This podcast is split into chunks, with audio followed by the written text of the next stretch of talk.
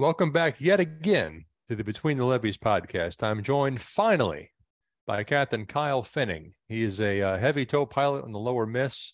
He's been a fair number of places, and uh, he also runs a little YouTube channel called Mark Twained. I've had just about enough of him telling his uh, his followers that he's uh, supposedly going to do this interview. So, at long last, Kyle Pfenning, thank you very much for joining me. Hey, Tim. What's up, man? I know you've seen a few of these before. Tell me where you came from. Yep. Um, all right. Started off in uh, Southwest Oklahoma. That's where I grew up. A little town called Hobart. Um, family started. It was a farm family there. Uh, German Russian family that moved in before statehood. Family owned uh, um, land there, and and they just grew that farm um, through my great grandfather and then my grandfather. And the, the original family land is still owned by my son now, but, um, or the homestead place anyway. Um, grew up there working on farm. It was uh, Southwest Oklahoma. It was, you know, pretty much farming and oil field. That was about all there was out there. Um, did pretty good for myself, you know, with the agriculture stuff, and kind of thought that would be the way the route I would go uh, as went through school, um, went to Oklahoma State for a little while, decided uh, that I was going to be uh, declared a major as uh, chemical engineering. And that was just basically because um, it sounded good to my family, made everybody happy. It was something I enjoyed a little bit. And I knew a couple of guys that had graduated with that, actually petroleum engineering. And um, there was pretty good money to be made in that. I figured the chemical engineering would kind of uh, yeah, give me opportunities. But got a little bit burnout on school. Um, took a semester or two off and went to work on the family farm. Um, found out at that point that the family farm was not going to operate with me and my cousin, my dad, and my uncle all wanting to be the chiefs. So I was a low man on the totem pole on that deal, and uh, decided to go ahead and go back to school and get my degree. Um, at Oklahoma State. Um, at this point, I'd been married, and my wife and I had uh, our son. He was born in Stillwater. My when I was there in Stillwater uh, for my time there. Anyway, I um, I decided I, I was going to go back to school, and in the meantime, I'd enrolled, but it was going to be, or I can't remember if I got enrolled. But long and short, it was in a mid semester, and it was going to be a few weeks before I was able to start back school. Um, at that time, I'd been in, done some sales. I'd done some other stuff at home. Um, so I'd worked, you know, uh, I'd worked all the way through school. I managed a photo lab uh, through uh, at Stillwater. So you know, I just I figured I'd go ahead and get my degree and and go that route, and and then find me a job and do something. And um, anyway, I had this time to kill, and I had buddies. There was Quint Harris he'd worked on i was uh, his younger brother's classmate. Quint was a little older than me. And um, he'd started working on the river. It had to been right around 85 86 somewhere in there. Long and short same hometown. Seen him working out there. Uh, he drug a few other guys. I had probably about five or six buddies that had worked on the river at that time.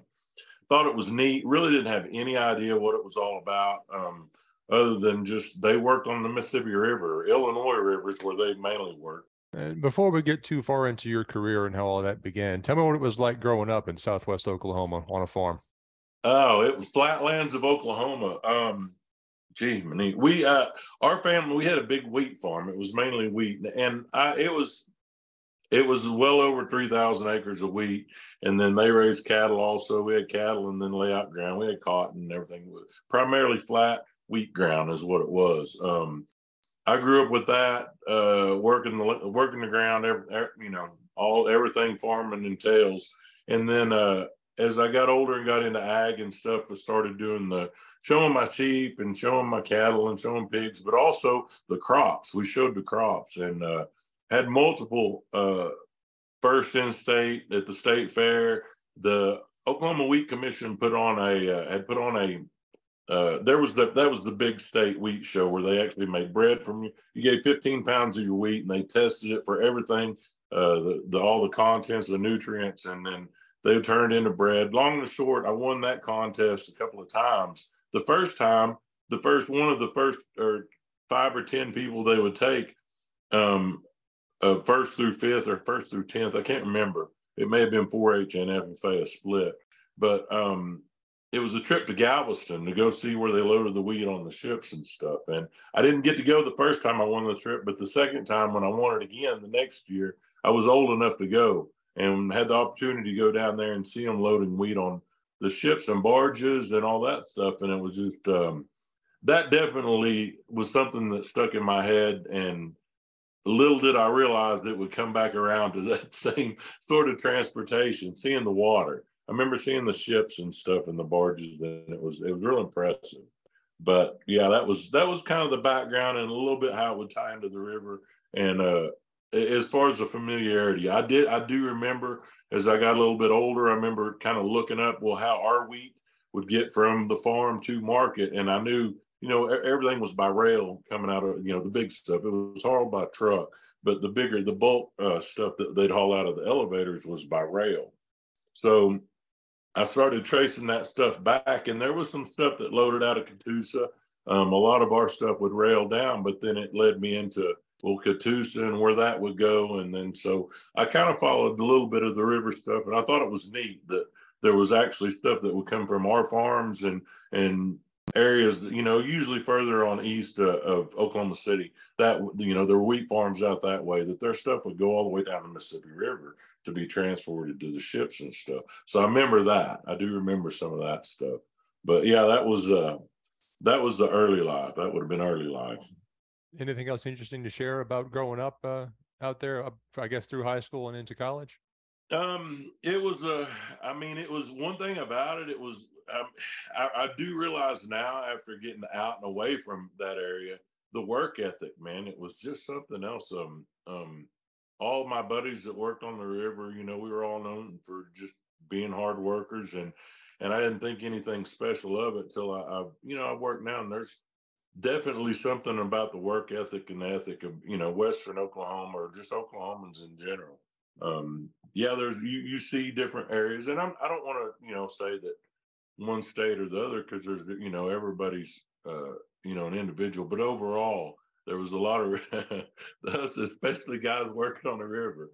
Um, my buddies actually, when I'd applied for the first time, going back to the the in between when um, uh, the waiting to go back to school, when I started hearing about it, all these buddies that were going out there. Quint Harris led the way, but uh, I got the phone number to WKN to Johnny Wise was the dispatcher there, and uh, he sent me an application, but there were I didn't realize this till later on. I was told this, you know, Johnny told me later on that pretty much most all my buddies that worked over there at WKN told him not to hire me because uh, I was this college boy that was just gonna, you know, ride a trip and then quit on them, you know, and they, you know, he wouldn't don't waste my time, don't waste their time on me. Those are my buddies, man. Those are my buddies.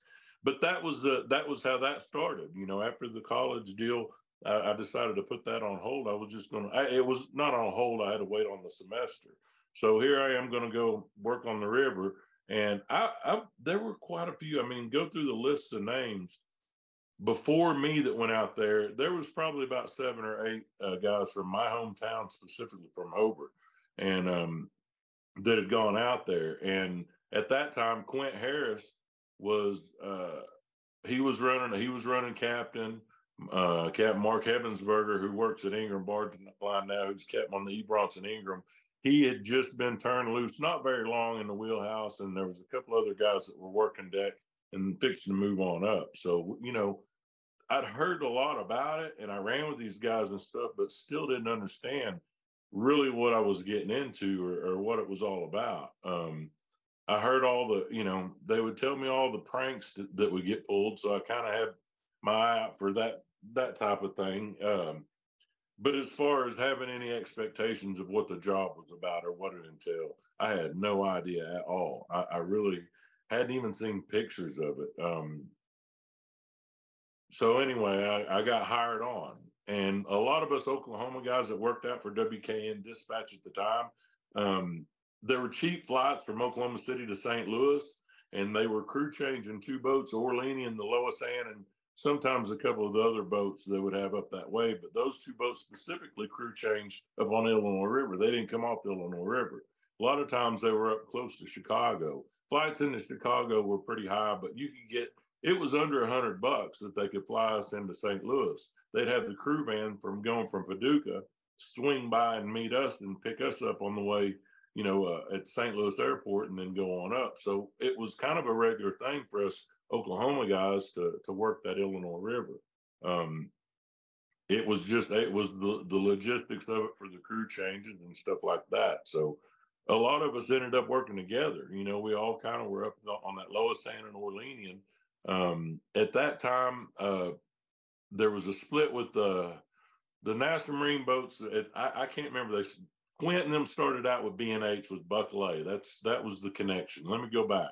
The connection to how Quint started out working on the river was his dad was uh, in the army with Buck Lay. I had to call and ask the other day. I called uh, Quint's brother and asked that the other day, but that was the connection. Buck Lay uh, went to the army with this guy that ended up in Hobart that, yeah, started the Quint deal, you know, started him going out. Anyway, um, and that was the other thing too. Seeing Quentin with these driving, he was always had a new boat, new pickup, had a house. The price of living in Southwest Oklahoma isn't high, so he was making really good money. And that was another thing that really caught my eye. So I thought, well, we'll go check it out. Well, here I am, hired on. Um, first boat I was headed to was going to be the Daniel Webster, and they were up on the Illinois River. That was all I knew, somewhere around Pearl, Illinois, and that's where I ended up going. Tell me about deckhand onboarding and that first trip up there. the first trip up, um, I flew into St. Louis. I was going to go. Johnny Wise told me I was going to go catch the Daniel Webster, and um, it wasn't a boat. I was familiar with some of the boat names, some of the guys that had from back home road, but that one I wasn't. Didn't have any familiarity with it at all. Just knew I was going to fly into St. Louis, and then they were going to have this. Um, basically, it was a limo service, cab service that would run us out and meet the crew van and take us to it. Well, there was some deal with the crew van. I don't remember, but they had this limo service run me to Pearl, Illinois. And I was in contact. This is before cell phones uh, were really prominent. So it was going payphone to payphone and finding out directions. This was before any, you know, map. I, I think MapQuest may have been a thing, but it was just uh, road maps having to figure out where we were going. And the guy from the airport didn't have any clue. So I was calling the office dispatcher and finding out how to get there. Well, that one I thought it was going to be this one, you know, like a, a dock they were going to show up at. What I had pictured in my head was what a lot of people do, you know, you're going to catch a boat, they're going to be at this one spot, I'm going to go this dock. That's where everything's done. I mean, I didn't have any idea that we caught this moving boat going up the Illinois River, which is what we did. And it was late. Uh, it was a windy, cold afternoon. And um, anyway, I'd walk down, you know, where the, it wasn't a nice boat ramp. It was this rocky, muddy ramp that I go down and I've got my cowboy boots on and I was all decked out and uh, didn't really have any idea what, the, I, I, like I said, I didn't know the conditions other than I had work clothes, but they were in my bag and sitting there waiting. And I see this massive boat, you know, um, barges and boat coming by. And then they launched the yawl and he came over to the, to the dock and or not the dock to the boat ramp, but little scrawny short guy with a work vest on and a guy with him. And um, I asked him, I said, Hey man, uh, you know, we this I guess I'm your new hand or whatever. And he, first thing he asked me was, uh, how much time you got, how much experience you got, you know, working. And um, at the time, you know, well, counting today, and then he just started cussing me, started cussing me right off the bat. Um, because well, custom me and custom the dispatcher for sending a green guy because they were you know needing experience on that boat. Anyway, so that was my first experience uh, with any of the deck crew. They wasn't happy to have me, and you know I figured I thought everybody was going to be happy to have me, and they were not. Uh, I didn't have any experience. I was big, good shape, and all that, but just didn't have any towboat experience. So right then, that was what they were wanting. Um, got on the Daniel Webster made nice with the fellas. Uh, went up to the wheelhouse and and met the captain and um, yeah, that was an experience. Uh, captain John David Arnold, he was my first captain, and uh, yeah, I love that man, love that man. But at the time, at the time he was very imposing figure, huge man, big, big man.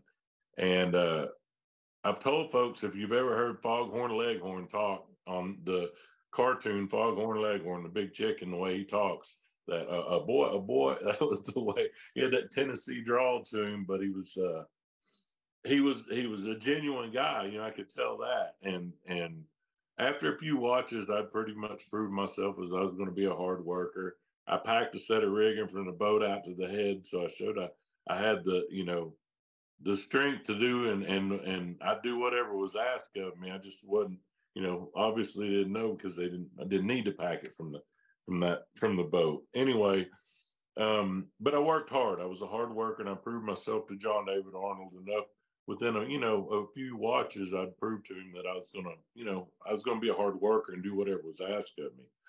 Um, I learned a lot from him. Uh, first, I think I, I think I, I've told folks before when it started when I when I really started thinking this might be something that you know it was just a lot of uh, it was a lot of hard work which I didn't mind, but also saw the captain drive and watching John David drive. I was like, man, that just it just looked like something that would be fun to do. I mean, it really did. I know it was work, and at the time, I wouldn't I didn't understand everything that went into learning something like that to me at the time it looked like it would be easy and it looked like something I wanted to do, you know. And as the days went on, that's just really it, it, I leaned into that, and obviously that was my first trip, and I'm still doing it. So something sunk in on me on that. But tell me about running on the Illinois River, seeing that for the first time. Oh, the Illinois River was amazing. Um, I remember we took the boats that I rode on early were mainly primarily we'd run the Illinois River exclusively, and sometimes we wouldn't even make it below Peoria, and we go up to Lemont and turn. Um, so got to see a lot of that winter. I mean, winter time's no fun up there. Summer Summertime's no fun up there. It's just that it's hard, either cold or wet, or you know, or or hot and you know not wet enough. So it was uh, it was an experience. Um, I remember I, I, talking about that first trip I made. That really one of the things that got me was checking tow in the morning, and uh, at, right at sunlight, and we were coming across Peoria Lake. And I don't mean it was just something about that sunrise, and I I can. It's vague in my head as to what specifics were that caught my eye, but I remember it was just amazing. It was amazing, and, and the solitude of what you know, walking out and a guy over there 35 foot away from me, but we were checking tow walking out there and how quiet it was. And it was just amazing. It was just something. And I grew up on a farm, like I said, uh, Kim. So it really was uh yeah man it, it, was it was something about being outdoors and and being able to see the outdoors all the time. That's that's that's something that's that keeps me coming back i think. It's it's something that i missed when i hadn't been out there when i've taken time off or something. Um, you notice the sunrises and sunsets. I think that's the me and my son were talking about that. The flatlands oklahoma is where you can see sunrises and sunsets just like you can on the water but that Peoria sunrise was just amazing. I remember, and um, yeah, I, I, got hooked on it up there, man. It was it was hard work. Um, we learned we we ran six man crews primarily up there, so you had three guys on watch at all times. So I really feel fortunate that I, I had that experience with experienced guys. I mean, those I had guys that back in that time you had guys that wasn't abnormal having retire off deck. I mean, they were you had career long deck deckhands and mates and stuff. Um, and, and, I valued that experience. Um, you know, I, I did that, um, had that under my belt. But yeah, my career, early career was was really short and quick because it wasn't. I can't remember. It hadn't been much more than a year or so that I'd been doing that, and um, I hurt myself um, and had to. I had some time off, and uh, they called and checked on me. Uh, Luke Moore was the port captain at the time, and he called to check on me quite a bit, you know, seeing if I was all right. And I don't remember what I was doing. I was helping with the books or something um, with with a business, local business, and I can't remember what specifics it was. But the conversation turned to, "Well, you can read and write," and I said, "Yeah." And uh, at the time, I didn't realize that Johnny Wise was the crew dispatcher that had hired me was looking to transition back out to the boat so he could get his license. So long and the short, me being off injured and um, combination of that and Johnny looking for somebody to replace him, that's what that's the that was the next progression in my career. I went from a deckhand to the office as a crew dispatcher. That then that period lasted uh gee many, how long did we do that? I did it, I think I told Duke I'd do it for one year. And I, had I realized what craziness was gonna what that job was gonna entail, uh yeah, I would have ran. I'd have probably stayed on the boats for sure. But I think I made two years out of it. During that time, Tim, I started off uh, with eight boats working uh, for Dewey for WKN. We were under the umbrella of National Marine. He, he operated the boats for National Marine. Um, in that time period, the two years that I was in the office doing that, we uh, were bought out, merged, whatever, with ACL, and we came under ACL umbrella. I think he, um, I think it was before that, it, all in the time frame of that. And when that happened, Stokes, we got the Stokes boats, which he was with National Marine, and and whenever they National Marine merger took place, he got rid of those boats. So we ended up operating. We were operating 16 boats um, eh, from eight to 16, and um, this was all through pilots agree and all the transitions of yeah this that and other. Anyway, after I went through all that, I decided I was done. I told Dewey I wanted to get back out to the boats and get my license. And because I didn't at that time, I didn't have enough deck time in, um, fee time in to get my license. It required, I can't remember what the certain amount of days were, but I didn't have them. Um, and so I went back out. Um, and when I went back out, and at the time when I left, I, I was been running lead man. I'd moved up pretty quick through the ranks um, not necessarily from experience, but from need at the time. And um, but I excelled at it and picked it up pretty quick. So when I went back out on the boats, I was running mate and uh, ran mate on the Roy Mecklin. Ran primarily the Ohio River at that point. Um, hadn't seen the lower much at all, maybe a little ways down south of Cairo, but I'd been Illinois River and then some of the upper and like I said, the Ohio.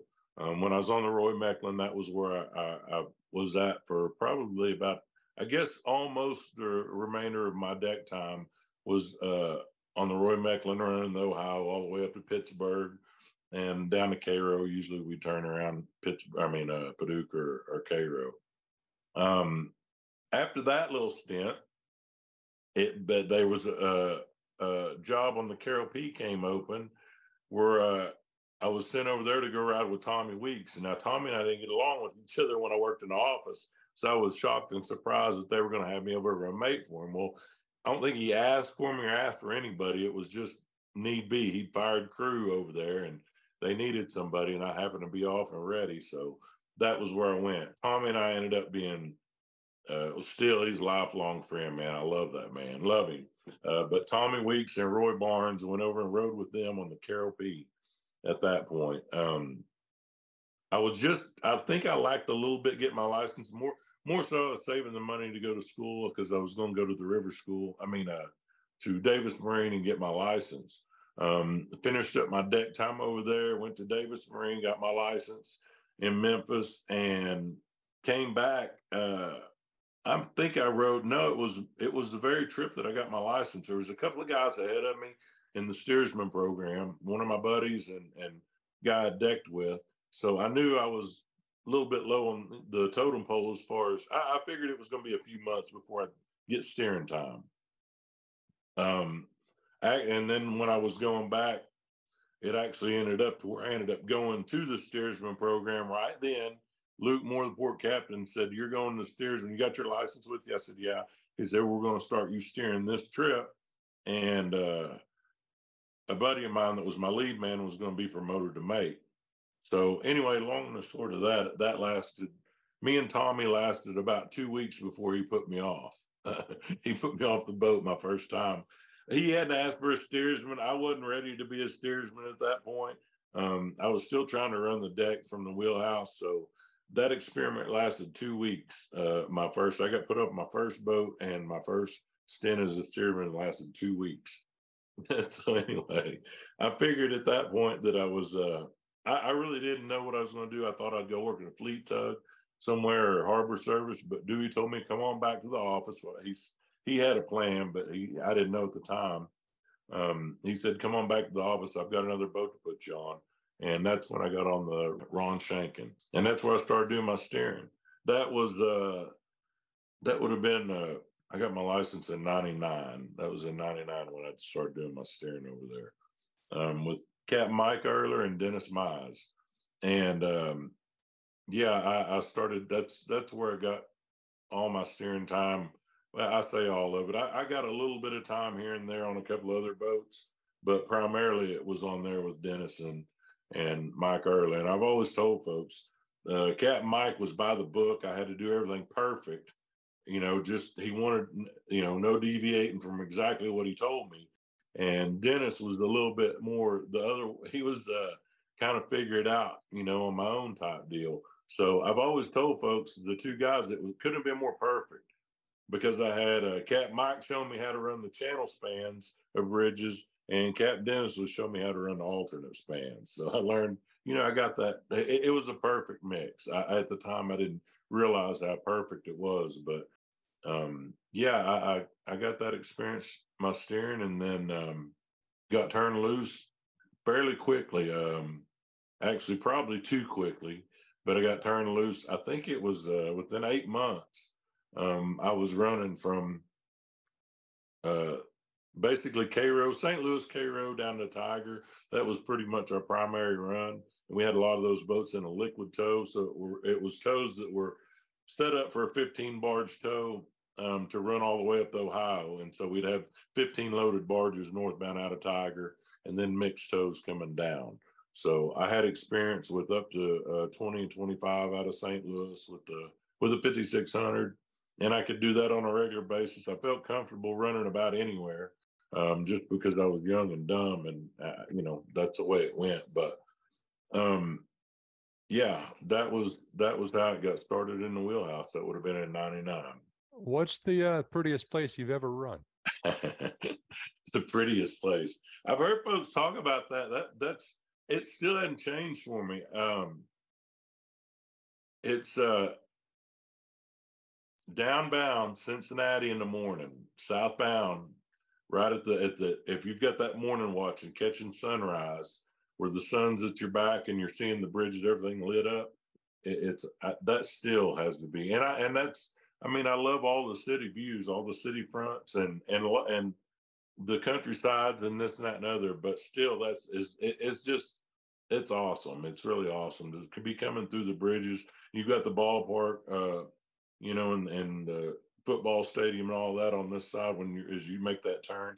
But when you've got the sun to your back and you're seeing the you know the lights of the city or you know everything lit up, it's still the lights of the city are still on, but the sun coming up. That's about the most amazing view I think I've ever seen. Second to that would be uh I think it's Lock 11 pool. No, no, Lock 12 pool. It's a yeah, Lock 12 pool on the upper Mississippi River because you got sandy beaches and there's also ski slopes where they've got the the ski lifts on that side. So wintertime, I always thought that was neat where you had a, a ski resort. Obviously not at the same time. I've seen it in the summertime when it was just a you know grassy hill, but that's just beautiful. That whole that whole stretch there below Dubuque is just that whole area up there is beautiful. But I think that that Lock 12 pool or Cincinnati, those two are my two favorites. I bet. All right, so let's backtrack. You're cut loose. You're running your own boat. You're in a 5600, running up and down to a. No, that was that no? was the deal. They got me turned loose running that Lower Mississippi River, and I'm gonna call myself a Lower Mississippi River pilot, and all this, that, and other. Luke Moore calls and said they're gonna turn me loose. They get me. I get turned loose, and uh, they send me up to the upper end of the Ohio, which, oh my gosh, I mean that was something else. I, I thought, you know, run. I was used to running in current, and it was just dead. It was dead water up there. I mean, dead, dead water. There was, it's a locking River, so at that time, and I can't remember exact time of year, but it was, there was no current, and that was a challenge in itself because I hadn't dealt with that. And we did our own tow work up at Natrium and all that stuff, and yeah, I didn't. I flipped and flopped out in the middle of the river one night. I think until the captain finally came up and hollered at me and yeah, told me what I needed to do. But that would have been Captain George Packish. And um, that was the first captain that I, I, actually stood my own watch with him. And uh, he was standing, he was the captain, I was the pilot. First first time turned loose after I uh, after my steersman program um, was Captain George Packish, uh, Pittsburgh, Pennsylvania, um, Polish background. And he grew up uh, all in that upper Ohio River area, worked all different jobs on Ohio up there. But his first job decking was on, and I, I wish I could remember the name of it. I had it top of my head. Um, it's old steamboat that's on display at the Marietta River Museum. They have that was the first boat he decked on. So that's how far he went back. I always got a kick out of that, that, that my connection to that era going that far back. But Captain George was towards the end of his career, and as good as gold. Um, he he wasn't a he wasn't well read, but he was a very smart man. Um, he was a very smart man. Um, I learned a lot from George. I learned a lot that uh, unexpected things. I mean, he just he taught me a lot. He taught me how to, you know, he was really patient with me being a young pilot.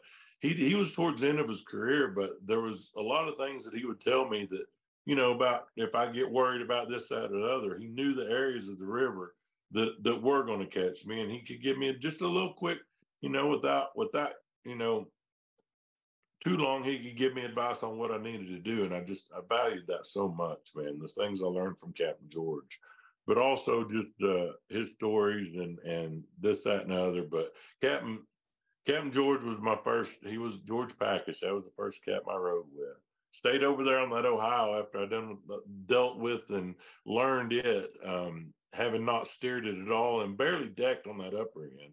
Um, I'd been up there a few times, but um, got that Ohio down, felt comfortable running on it, and then uh, there was an opportunity where a lower boat came open, and so uh, I transferred over to it and started riding. Um, I think it was with with uh, Roy Barnes. I think yeah, with Captain Roy. Anyway, that's where I got back on the 5600s where we kind of those boats would run everywhere and anywhere. So I got that's kind of what I wanted to do. Uh, my goal was really my end goal was to be able to run anywhere on any size. And um, I'd always seen the the when I worked in the office, um, some of these hot shot trip pilots that we hired, and at the time, you know, the trip pilots that we had were usually uh, either retired or, or semi-retired guys that were you know could go anywhere. It didn't matter what boat we had or where or anything like that. And I do remember they made a little extra money. Remember that part too. Um, but I always thought it was neat. You know, you call and these guys. We had different guys that just ran specific rivers. They didn't feel comfortable running it. I worked in the office enough where I heard some, you know, heard guys throw a fit if their boat was going to turn south of Cairo or north of Cairo you know, if they were lower guys or, or upper or Ohio. And I just always wanted to be a guy that that wasn't a worry. These trip guys, man, they could go anywhere. So getting back on the 5600, uh, getting off just primarily the Ohio River, um, yeah, it got me back to moving around, going down south. We were running down to the Gulf then. Um, so I got to see, you know, that stretch, get it all back fresh in my mind. I think I went ahead and yeah, nobody. I didn't. I didn't have anybody post me back up. I've been. I was familiar with that lower enough where I was good to go. So I ran it, and opportunity came up with the upper. Um, there was opportunity to go run it, and man, back in the day, I mean, I hear guys now. Well, they'll get. They'll get not just now. It's just different times they've had.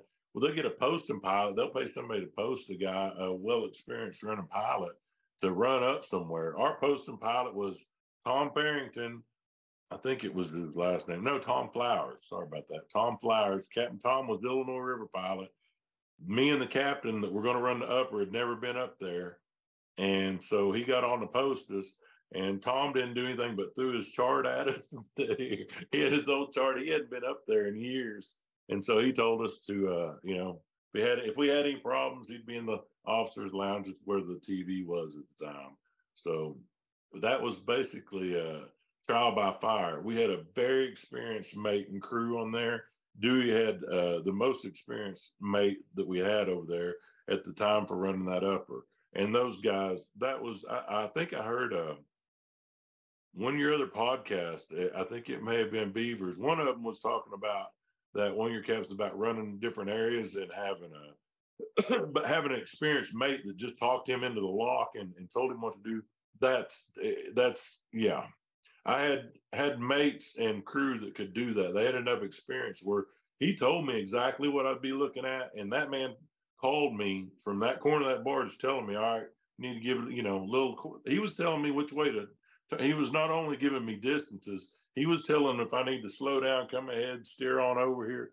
I mean, he literally talked me into those uh, into those locks, and this was before they were running a lot of tugs up there. So that was something, and checking the head in and all that. Um, it's much safer the way they do it now with the tugs. That's something one of the biggest improvements they made. That's so dangerous. But anyway, that's how I learned that upper was with uh, a captain's chart that had it all marked up good. And uh, there's I have a old light list. I still have those uh, those papers that, that, show me how to get up and down that river. Um, I mean, just more. I don't keep them to look at. I just have that. I still have them and and those old mates, man, those old mate experienced mates. That's that's what became I become experienced up there. But yeah, that was that's how I got my background in running everywhere pretty much. I transferred over there, did that. Well, decided I really wanted to get on the bigger boats, and anything bigger than what we had was at Marquette. So um, I think it was 02, 03 ish, somewhere around in there. I decided to go to work at Marquette and uh, spread my wings at the time It was what I thought I wanted to get on their bigger boats. And um, they did. I got over there quick and, and, um, Captain Eric Canfield was over there and we'd both had the same, uh, we'd both steered under the same guy, kind of had the same background as far as our progression to the wheelhouse.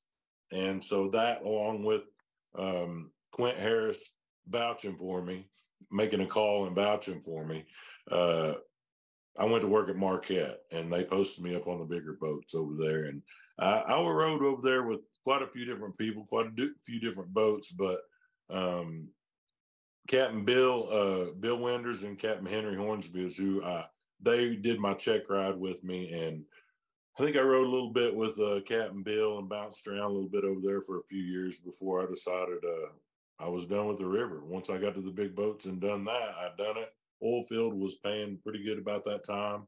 And so, um, yeah, I, I, took about five years off and went worked Oilfield. Tell me about that experience.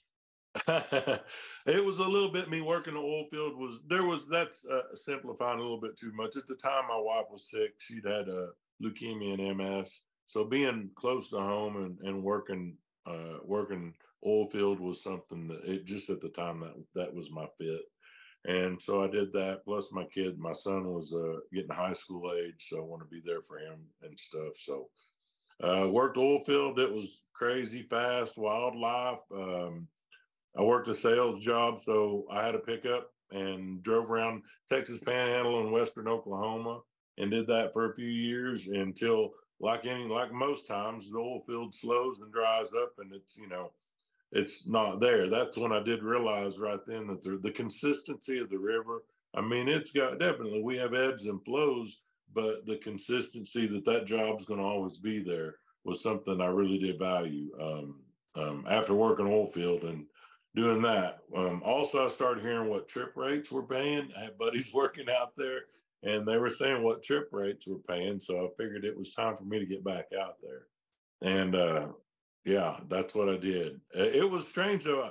I'd let my license lapse. So I'd actually, uh, I found out the hard way. I was an example.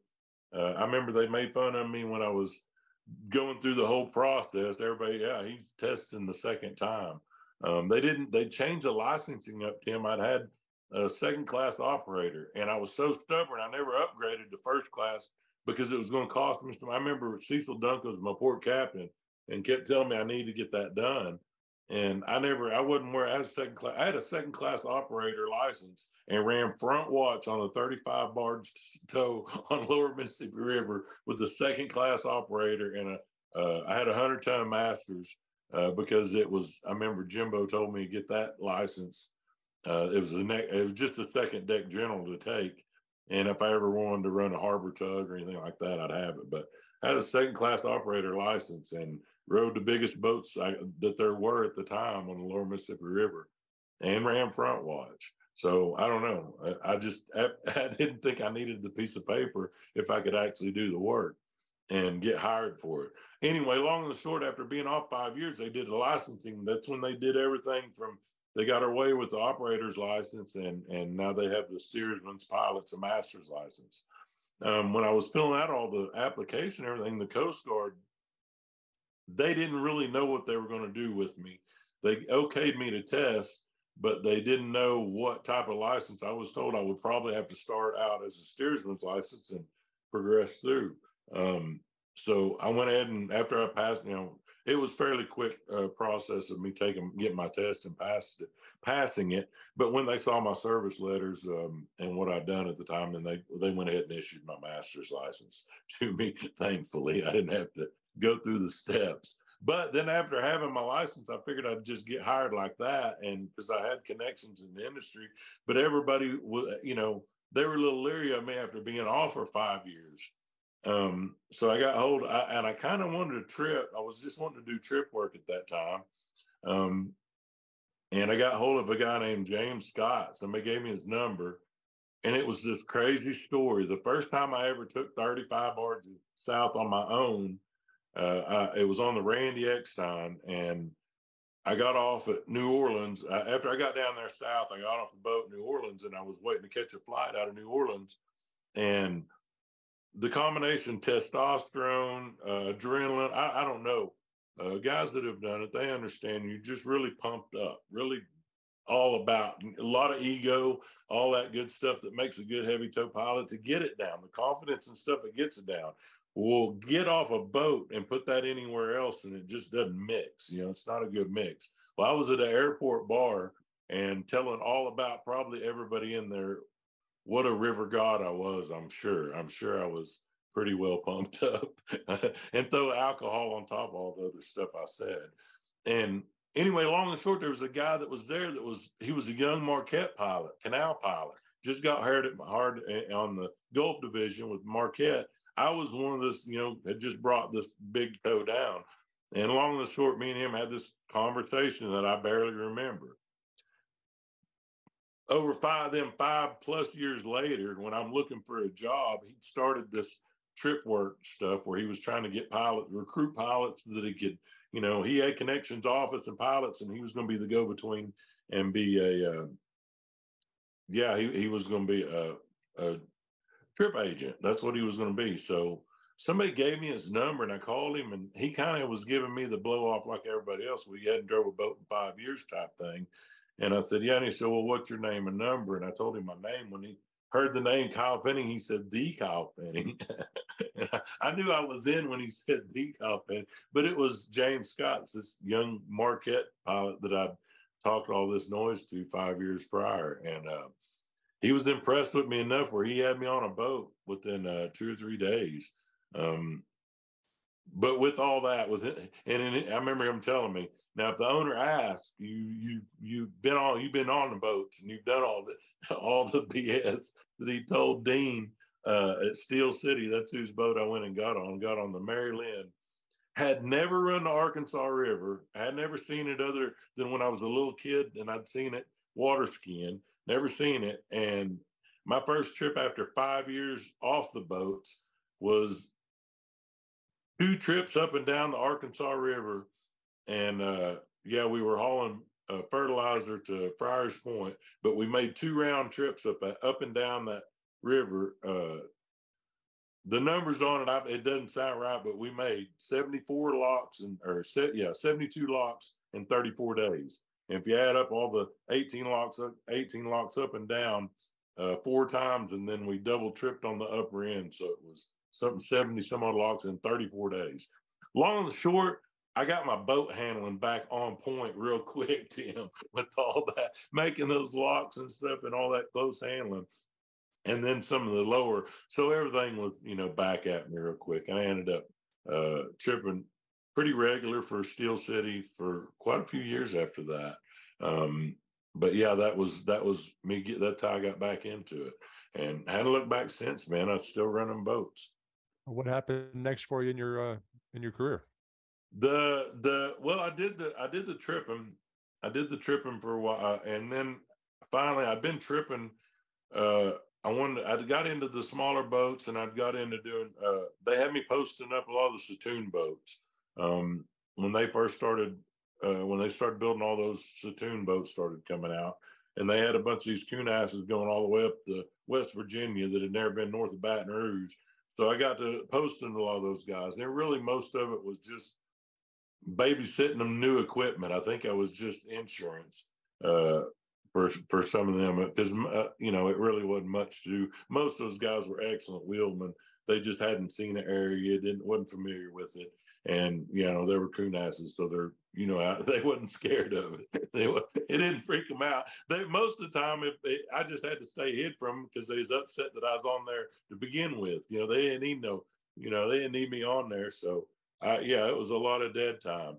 But after doing that for a while, and then really I, I'd kind of uh, done a lot of tripping on the on the unit tows and stuff. I was ready to get back on the the dry cargo, the bigger tows. I mean, to be honest, Tim is better money, and it was it was just really what I that was my roots, and I wanted to get back to that. So um, somebody gave me Charles Straight's number, and and um, actually I, it was uh, yeah yeah I called Charles. It was I think it was Charles or Ronnie. Anyway, um, Ronnie Griffin's his port captain, and that's who I got hold of, and I tripped for them. I told Ronnie I wouldn't take a regular job for him. I wouldn't take a regular job. He said, "That's fine. Well, whatever you want to do, man." So uh, after I think I worked for him for like four years, steady, didn't work for anybody else. I just tripped, but it, only for them. Finally, I just got tired of paying my own insurance and swapped over. Um, and folks that don't know the the trip wages and when I said when I was in office and I saw these guys making more money,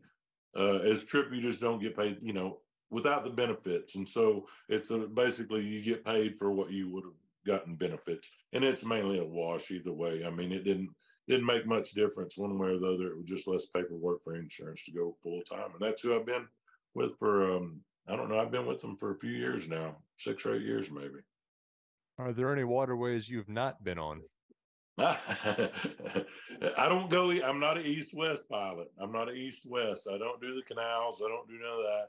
Um, yeah, man, I've run and, the Tennessee. I've just run it above the Kentucky lock, um, but I've run to. Uh, well, that's the thing. That was my first. When I first got turned loose, I hadn't been turned loose six months, but I was bringing 25 out of St. Louis to to the Gulf. I thought that was you know pretty impressive, and I'd pretty much seen it all.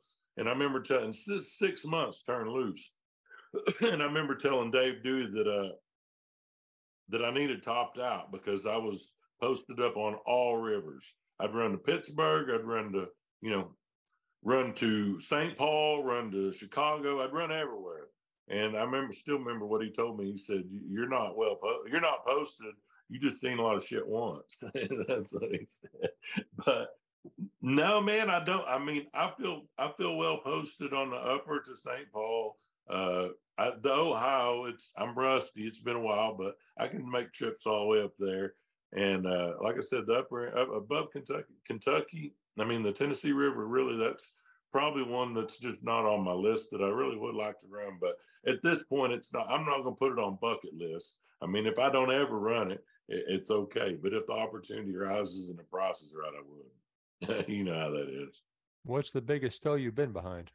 The biggest tow was uh, 63. We had 63 empties uh, on the on the Ray A. I was on the Ray A. Eckstein over there. Actually, that was when I was doing my check ride um, over there on the Ray A. And it was a combined tow with the Randy. The Randy's was down on one engine, and we each had a little had one of us had a little over 30. And it was a combined tow, so it was two boats pushing, but still nonetheless impressive.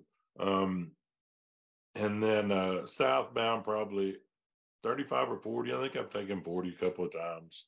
Um, yeah, and then uh, my most impressive though was, to be honest, Tim was my first trip because I've yet to see. I know they do it, but it's not something that I've seen or before, just because I hadn't seen it.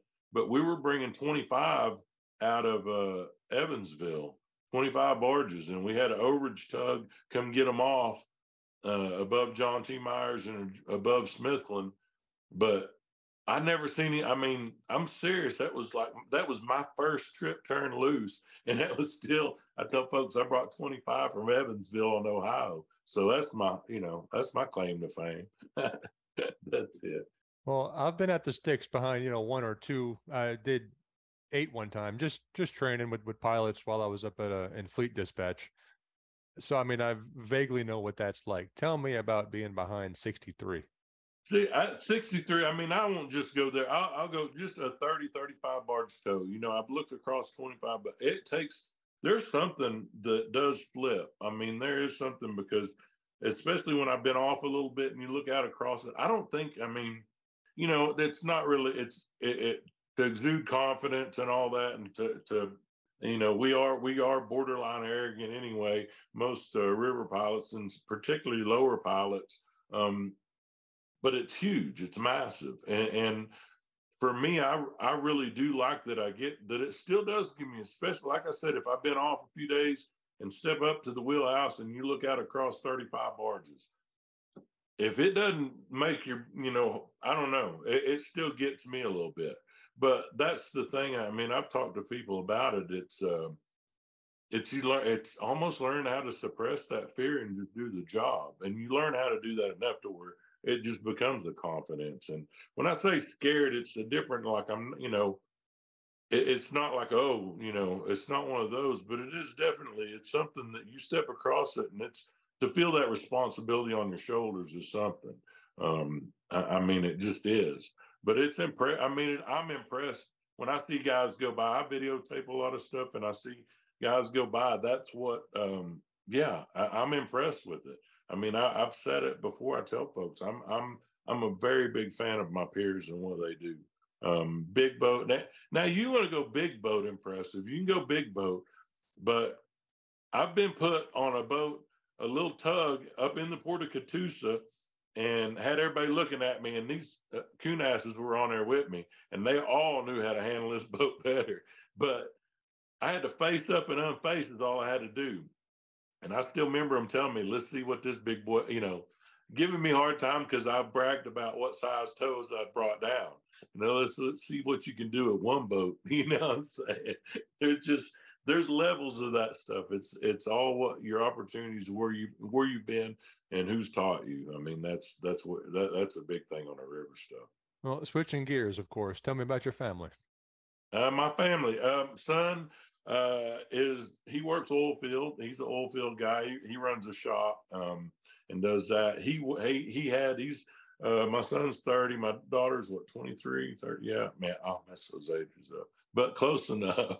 My daughter, she got her BSN in nursing, and uh, so she's uh she does full time nursing. She works in a um, cancer research facility, and like I say, my son works oil field. Um, and just blessed me with a granddaughter back in January 6th. So we got a little granddaughter, and uh, my grandson is uh, what Sam's three now. Yeah, three year old grandson. So those are my kids, and uh, my daughter has a fiance. She'll be married, I think, in November. She'll be getting married. So both of them grown and married and doing great, man. My wife, um, my wife of about three years now is a uh, she's a a uh, special ed teacher. She's director of special ed for the junior high, junior high in Moore, Oklahoma. That's what she does. So I found a woman that that's her job is to have patients dealing with special ed kids all day. So, you know, she comes home and deals with me and it just, you know, it, it's a walk, it, you know, makes her job easy after dealing with me all, all evening, all weekend. But uh, she's a very patient woman and that's what tow boaters need. Very patient women in our lives. I can only imagine. Yeah. So, looking over your shoulder there, I see plenty of books. Tell me, do you have a favorite genre, favorite author, favorite title? Man, Mark Twain. Mark Twain. Mark Twain. That's where I got it. That's a uh, and that's the other thing. My channel, uh, you know, my YouTube channel is Mark Twain, and I, it's it is confusing because I I've had people even here call you know Mark. That's my name.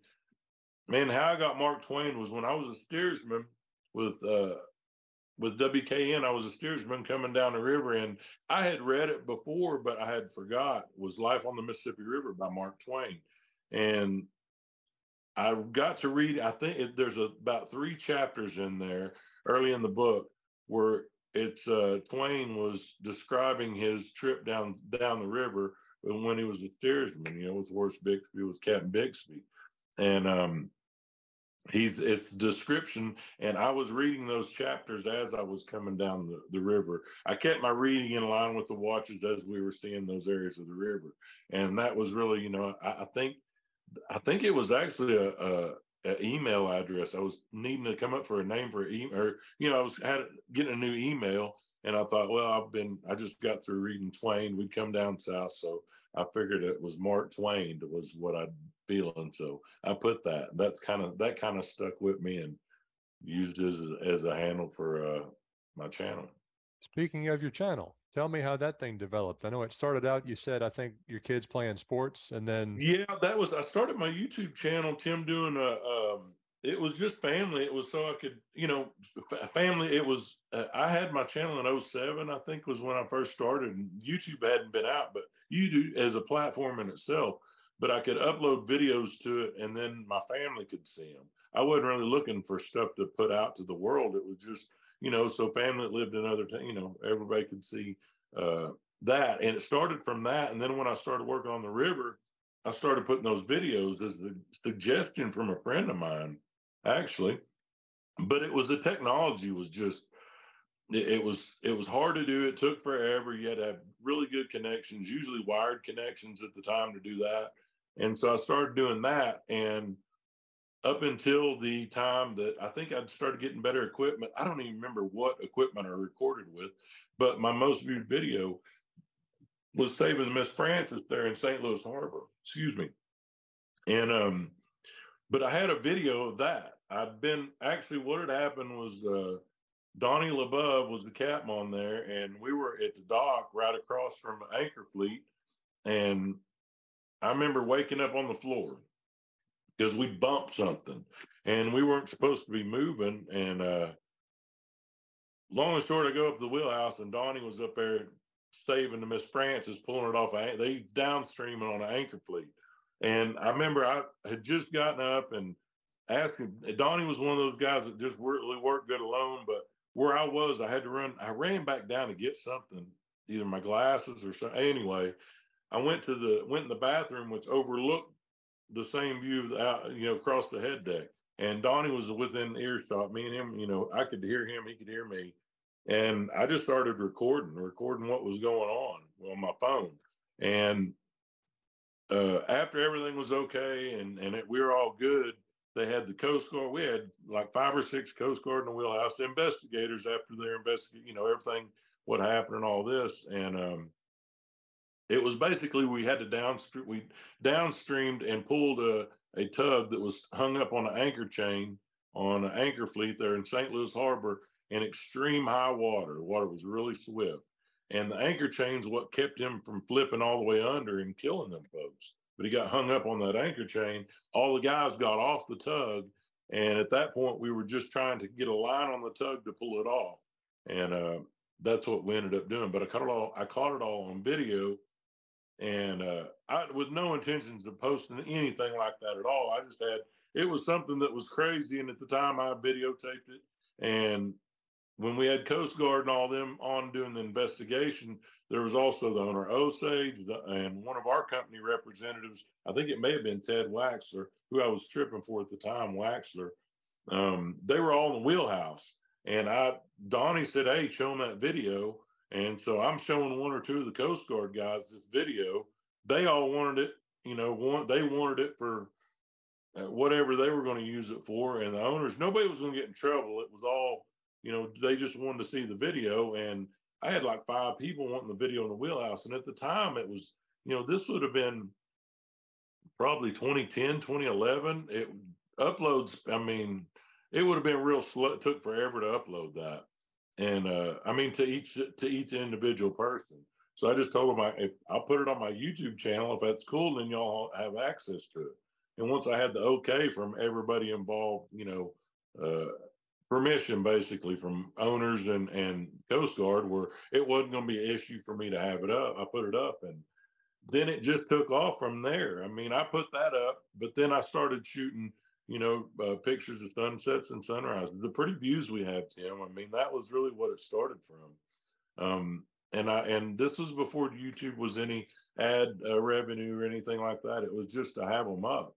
Um, then I started having uh, had a mate take a picture of me making it down through Vicksburg Bridge with me and we had a wheelhouse full and me and the pilot were just talking about the bridge and going through and just with the encouragement and stuff like that, I'd get young guys, young pilots telling me that they they like that. So I would try to catch as much as that stuff as I could, you know, catching coming through Fort Madison Bridge, coming through Memphis bridges and stuff like that, trying to, you know, different areas. I tried to catch them. And then it became asking, you know, people that didn't work on the river started seeing my videos and stuff. So yeah, it was um, it was just kind of a natural progression. Early on though, there was kickback for sure for posting anything on there because when I came from an era where a lot of that bar books and, and your information was very protected, it wasn't shared like it is now. Um, it was it was that was your guarantee that you could work for somebody. You had that knowledge that nobody else had, and I understand the reasoning behind it and the reason it was kind of secretive back then. But the openness and and the sharing information is just much better. It, it keeps everybody safer. I mean, it's it's better to pass on information.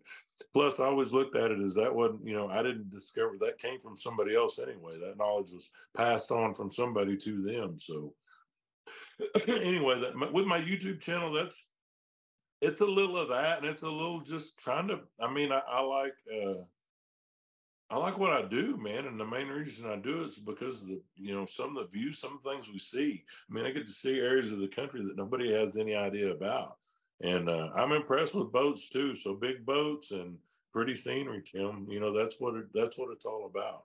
All right. Well, Cat, what do you think about this uh, this maritime throwdown program? I'm very impressed with it. It's that's that's something that uh, when they first started it out, it was I didn't think it would really catch on I mean, I was like, man, how are they going the logistics of it? Because it is you have. Uh, I, I, I still don't. It's something that's great.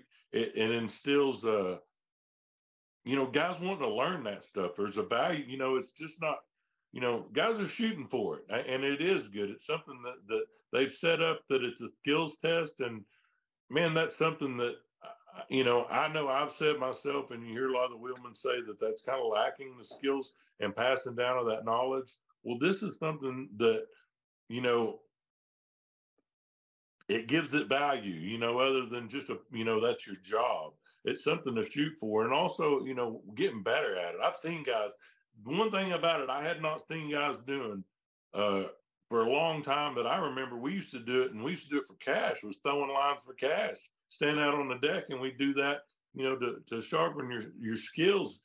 They got away from that a little bit for, you know, I, I don't know why the training and practice, it seemed like you didn't see as many guys doing it. But since that maritime throwdowns come back, come into existence, man, it's just, you see guys working on skills. I mean, working on, on the skills and it's just, uh, it's something else that you know it brings light to our industry and gives up people that may not have an idea what it is you know they they do a lot of the advertising and stuff they do it brings attention to to what we do on the river and, and i'm all about it man i'm all about it. And finally what do you think about my little project? I think tim what you're doing man um and just me I, I just for the time that me and you've got to know each other um watching some of your watching the guys that you get number one the quality of guys that you've gotten up until me it started dipping right there. But some of your quality of guys uh um you've got some great men that's very interesting to listen to. The stories to be told a lot of people don't get to hear uh, a lot about this industry. It, it really it's almost secretive at times it seems like but you know anything that shines a light on it like I said, man, I, am a fan. I mean, I started watching a couple of your captain uh, interviews and and hearing their different stories, hearing the similarities is what got me. We come from these totally different backgrounds or went to work for a totally different company, but to hear the similarities, the one that really, I mean, it got me the other day was listening to one to to um, the captain that was talking about the camaraderie of the of the um, of the crew, you know, the crew and how these river people come together. And Yep. I've seen it, man. I've seen office. I mean, office people. I've seen river folk. All of them. The connection to the river. There's something there. There's a camaraderie to it, and and it's special. It is special, and you're capturing that, man. You're getting you're getting that vibe. I, I love that you're capturing this from guys. And uh, man, I've told you what you're doing, dude. It, it's it's going to catch on. It's it's it's already catching on. Um, I enjoy seeing it. I enjoy seeing and hearing other people's stories. Um, yeah, it's just neat, Tim. It's neat, and, and you do good. You're a good talker. You're a good listener, and uh, yeah, man, this it's gonna. It's this is this is really neat. It's a really neat project. I appreciate that. Do you have any final message for the industry? Any from new deckhands all the way up? Oh man, uh, I mean, I think it was one of your other guys too that that was saying, you know, um, the opportunities that this industry offers, man. It's just, uh, I don't think people realize. Um, number one is what it takes to keep this industry running. You know, the infrastructure, the improvements that need to be made. Uh, the Upper Mississippi River, those locks all need to be replaced up there. Um, but you know, you're shining a light on it so that it, it's. I think some of that stuff is going to be realized. People paying attention to the river and what we do. I mean, uh, you know, this low water that we had and how it slowed things down and how that became a national priority. I mean, that's what what it is. It's always been a national priority to me. I think I think it what you're doing is going to shine a light on that, Tim, and, and I think it's cool. I do hope so, and I appreciate the vote of confidence, man. Looks like we finally did it. Finally got this on video. Dude, I'm gonna call and cuss you. I'm gonna call and cuss you if this don't go through. I'll keep you posted on progress. Thanks, Tim.